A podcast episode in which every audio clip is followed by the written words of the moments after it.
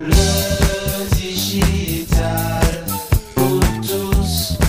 L'open transport, tu connais, c'est une démarche qui s'inscrit dans le cadre de l'open data.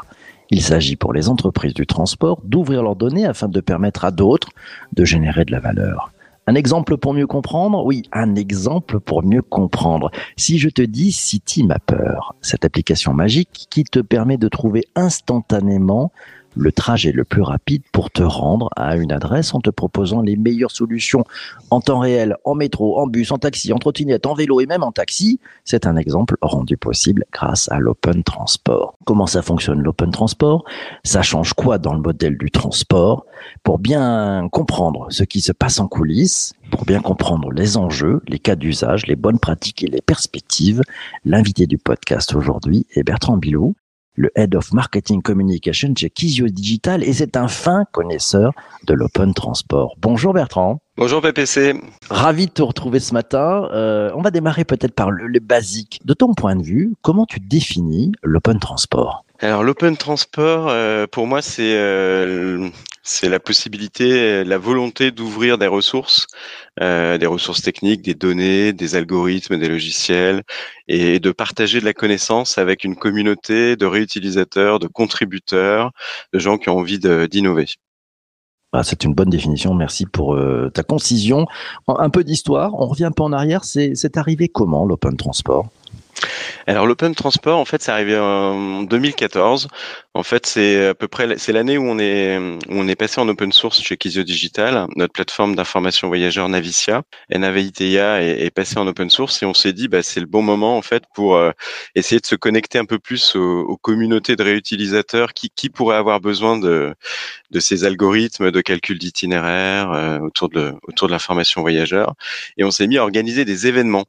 Et il fallait trouver un nom, et le nom qui rassemblait le plus d'un point de vue éditorial sur l'ouverture du code source, l'ouverture des données, c'était le mot open, et bien sûr le mot transport qui était le mot de notre secteur d'activité. Qui dit open transport dit transversalité. D'habitude on est plutôt sur des acteurs qui travaillent plutôt en vertical. Ce changement dans le modèle, il s'est opéré comment et on en est où aujourd'hui ? Alors c'est intéressant parce que le gros de nos clients nous vient du monde du transport. On est une filiale du groupe, on a une filiale numérique du groupe Keolis qui lui-même est une filiale du groupe SNCF. Et nos clients, c'est Île-de-France Mobilité, ce sont les autorités organisatrices de mobilité et les réseaux de transport. Mais grâce à cette ouverture, je dirais qu'en fait, on commence à travailler avec d'autres acteurs. Bien entendu, on pense tout de suite aux startups quand on parle d'open data et d'ouverture de données, mais aussi des acteurs qui font la ville, qui font les services urbains, jusqu'à l'immobilier, la recherche d'emploi. Donc, je pense à Pôle emploi, je pense à des acteurs aussi comme John Lang-Lassalle qui vont utiliser ces ressources pour améliorer, eux, leurs services. Donc, on est plus dans une logique, comme tu dis, transverse, un peu smart city, même si c'est un mot qui peut faire un peu peur à certains, mais en tout cas, on peut sortir un petit peu du champ du transport. Quand on monte de l'open transport, c'est quoi les enjeux derrière ?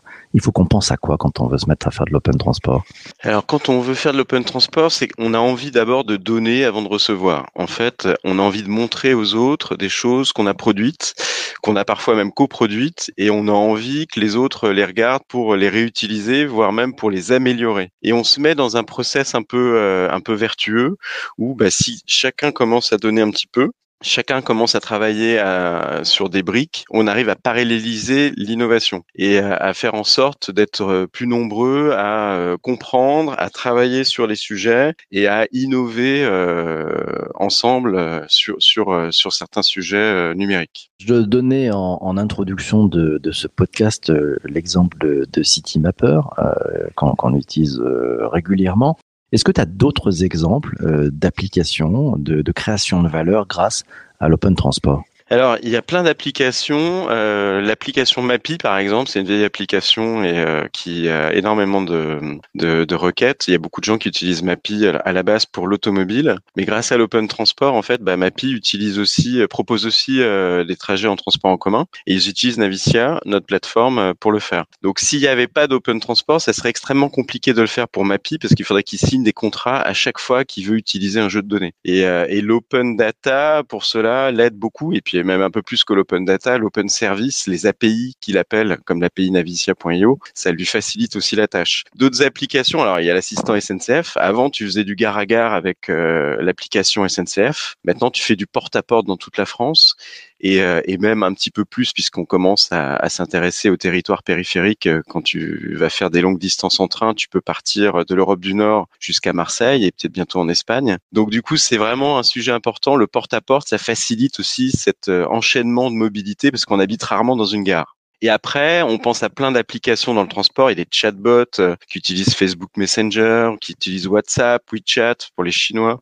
Donc, il y a beaucoup de choses qui se passent sur des écrans de téléphone ou des écrans gare, mais il y a aussi des choses avec des objets connectés. Il y a une start-up lyonnaise qui s'appelle GoSense, par exemple, qui fait une canne connectée pour les personnes malvoyantes. Leur produit s'appelle Rango, R-A-N-G-O. Et eux, ils utilisent les données Open Data et Navitia pour récupérer les horaires des prochains passages des bus quand la personne avec sa canne arrive à proximité d'un arrêt de bus. Donc tu vois, il y a plein d'usages possibles et tout se fait. Alors, il y a beaucoup d'applications, mais il y a aussi d'autres services numériques qui utilisent ces ressources ouvertes. Allez, on prend une question, c'est la question de Lionel.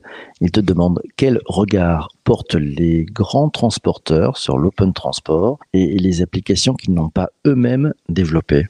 Alors c'est une excellente question, Lionel. C'est difficile à dire parce que les choses évoluent quand même, mais c'est sûr qu'il y a une volonté de contrôle qui est forte, mais je dirais de la part d'une grande entreprise, d'un grand acteur, qu'il soit public ou privé d'ailleurs, cette idée de vouloir contrôler les usages et d'être le premier à le faire et de montrer qu'on est leader et qu'on est les plus forts, ça va un peu dans la culture impérialiste, j'ai envie de dire, parfois des grands groupes. Ce qui est intéressant de comprendre, c'est ce que moi j'appelle le lâcher-prise. Le lâcher-prise, on en parle beaucoup en psychologie, c'est d'accepter en fait que les autres sont capables de faire aussi bien, voire mieux, et parfois avoir des idées qu'on n'a pas eues. Ou au moins avoir le temps et l'argent pour transformer des idées qu'on aurait peut-être eues, mais qu'on n'avait pas le temps de faire ou pas les moyens de faire. Et ce lâcher-prise, c'est la première étape en fait pour se lancer dans l'open transport. Et nous, c'est ce qu'on a vécu en 2013-2014, quand on a ouvert le code source de Navitia. Les gens chez nous ont dit « mais vous donnez accès à ce qu'on a de plus précieux au monde entier ». Et du coup, les gens vont nous copier et vont nous mettre à mal. Et en fait, c'est pas du tout le cas. En fait, ils peuvent l'utiliser, mais ils nous aident à développer Navitia, à améliorer Navitia. Mais ce lâcher-prise, il est pas évident en fait pour un humain. Et pour un grand groupe avec des actionnaires et avec une culture qui va pas forcément dans ce sens-là, c'est loin d'être évident. Pas toujours facile, hein, l'open innovation. Plaisir d'offrir, joie de recevoir. Pas simple. Ça. On prend la question d'Isabelle. Tiens, comment se tenir informé des initiatives Open Transport? Est-ce qu'il y a un site qui centralise ces initiatives? Oui, il y a depuis 2015, il y a une initiative qui a été lancée par l'ADEME et par Gabriel Plassat, pour ne pas le citer, qui s'appelle La fabrique des mobilités. Et l'idée de Gabriel en 2015, c'était vraiment d'avoir une plateforme sur un site où il y a un blog, où il y a un partage de tout un tas de ressources qui existent. Donc c'est La fabrique des mobilités. Donc là-dessus, vous allez trouver des liens vers des codes sources, vers des jeux de données, vers des projets d'innovation ouverte. Alors nous, on en fait bien entendu partie chez Kisio Digital et Navitia est sur La fabrique des mobilités. Et tous les événements, par exemple, que moi je vais organiser, donc les meet-up Open Transport, vous les retrouvez documentés sur une page de La fabrique des mobilités spéciale meet-up Open Transport. Et dedans, je vais mettre à chaque fois les 4 ou 5 interventions, les liens vers les présentations que je partage sur Internet, et puis parfois les vidéos, des replays, puisqu'on en a fait pas mal à distance suite au confinement en fait. Question de Valérie, quelles sont les données qu'on trouve sur Navitia et quels acteurs, quels outils alimentent Navitia? Alors les données qu'on va trouver sur Navitia, c'est des données d'information voyageur. Donc l'information voyageur, c'est les horaires, c'est les points d'arrêt des transports, donc les stations, les gares, les arrêts de bus, enfin vraiment tout ce qui sert à mettre sur une carte pour se déplacer. Et puis, bien entendu, aussi les adresses. J'en ai parlé un petit peu tout à l'heure. Donc, je pars de chez moi, je vais à l'école de design de Nantes. C'est quoi le chemin? Donc, tous ces points-là sont renseignés dans Navitia. On utilise OpenStreetMap pour tout ce qui est points d'intérêt, adresses. On utilise aussi parfois on peut utiliser aussi des bases de données privées, mais on préfère jouer le jeu des communs et utiliser OSM pour ça. Et puis après, on va utiliser les données qui sont maintenant sur le point d'accès national français. Donc c'est Transport Data Gouv, c'est le ministère des Transports qui gère ça, et on travaille ensemble là-dessus d'ailleurs. Et c'est toutes les données open data du transport en France. Après, nous, on s'arrête pas là puisqu'on a des données au niveau mondial dans Navitia.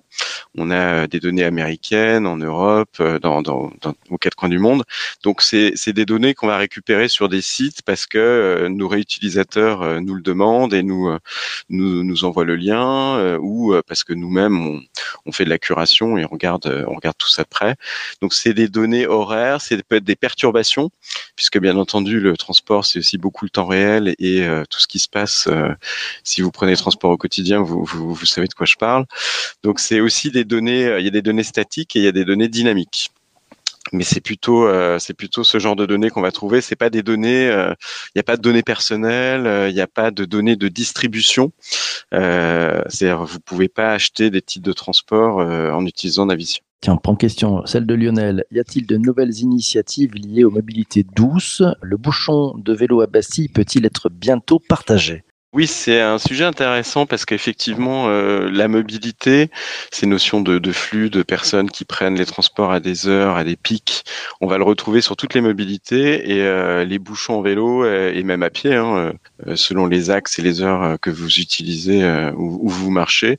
On a de plus en plus alors il y a des capteurs et des entreprises qui posent des capteurs sur la chaussée, ça peut être des caméras qui filment aussi. Et puis vous avez des petits acteurs comme Telraam ou Open Source Cam qui sont des petites caméras open source faites avec de l'Arduino, du Raspberry Pi, voilà des petites choses, ça vous coûte pas cher et ça vous pouvez le poser n'importe où et ça vient filmer des gens qui passent à un endroit et ça vient comptabiliser et ça peut même vous dire si les gens sont à pied, si les gens sont en vélo, si les gens sont en voiture.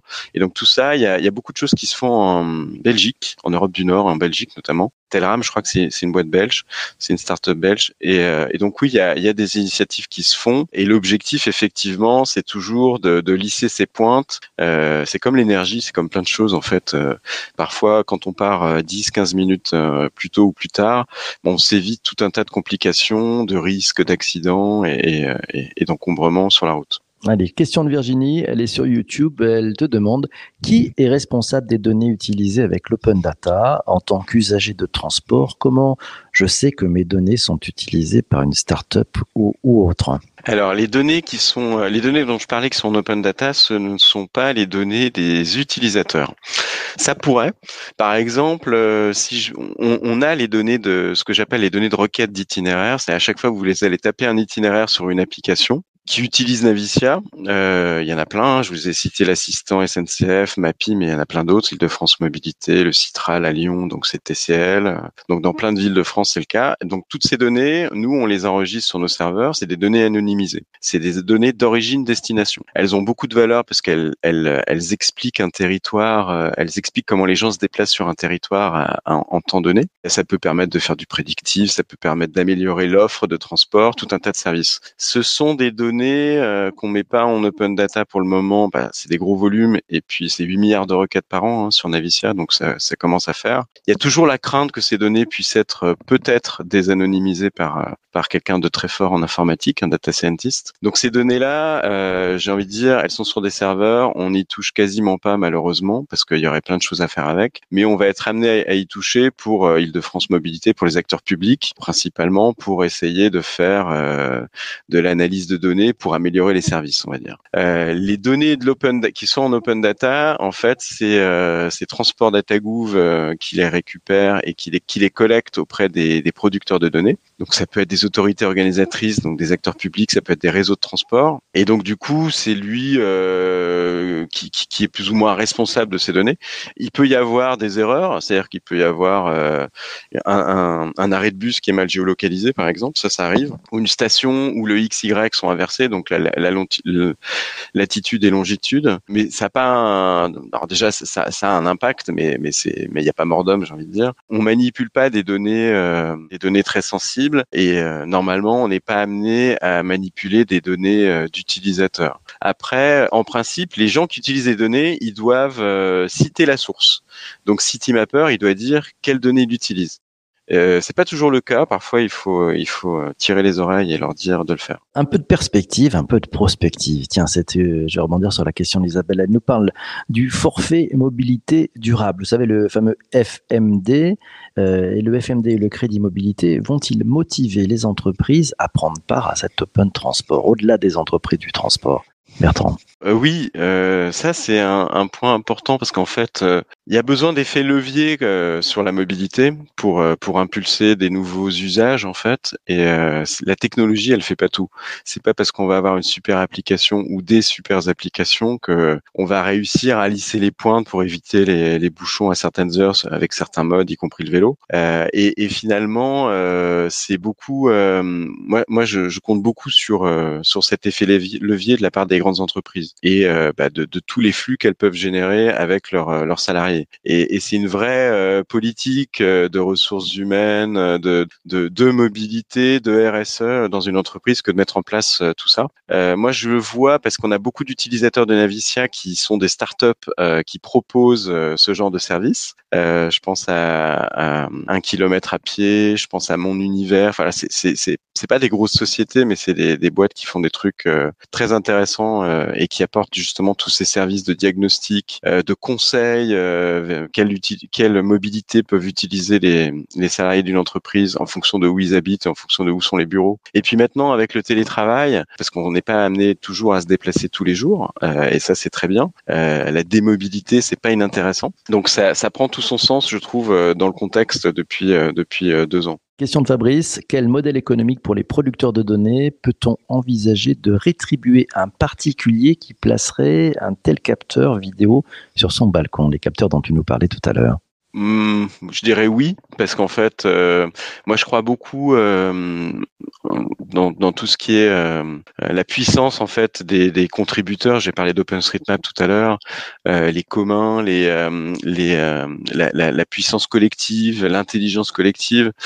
Après, en faire commerce, je suis pas sûr que ça soit, mais ça pourrait aider la collectivité effectivement, mais ça serait peut-être un montage compliqué en France à faire pour ce genre de rétribution à un privé. Ça me semble compliqué. À creuser peut-être, probablement. Allez, encore 2 questions. Question longue, réponse courte. Sylvain nous dit, y a-t-il des acteurs publics, éducation nationale ou privée, type éducation nationale, ou des acteurs privés qui utilisent les données pour fixer des heures d'embauche ou de début de cours? Ça existe ça déjà en cas d'usage? Ça existe, mais c'est encore assez rare. Et en tout cas, il y a une volonté de la part des opérateurs, que ce soit, je pense à SNCF ou Keolis. Ça s'est fait il y a quelques temps, il y a quelques années à Rennes, donc avant les histoires de confinement et tout ça, avec le bureau des temps de la métropole de Rennes et Keolis Rennes.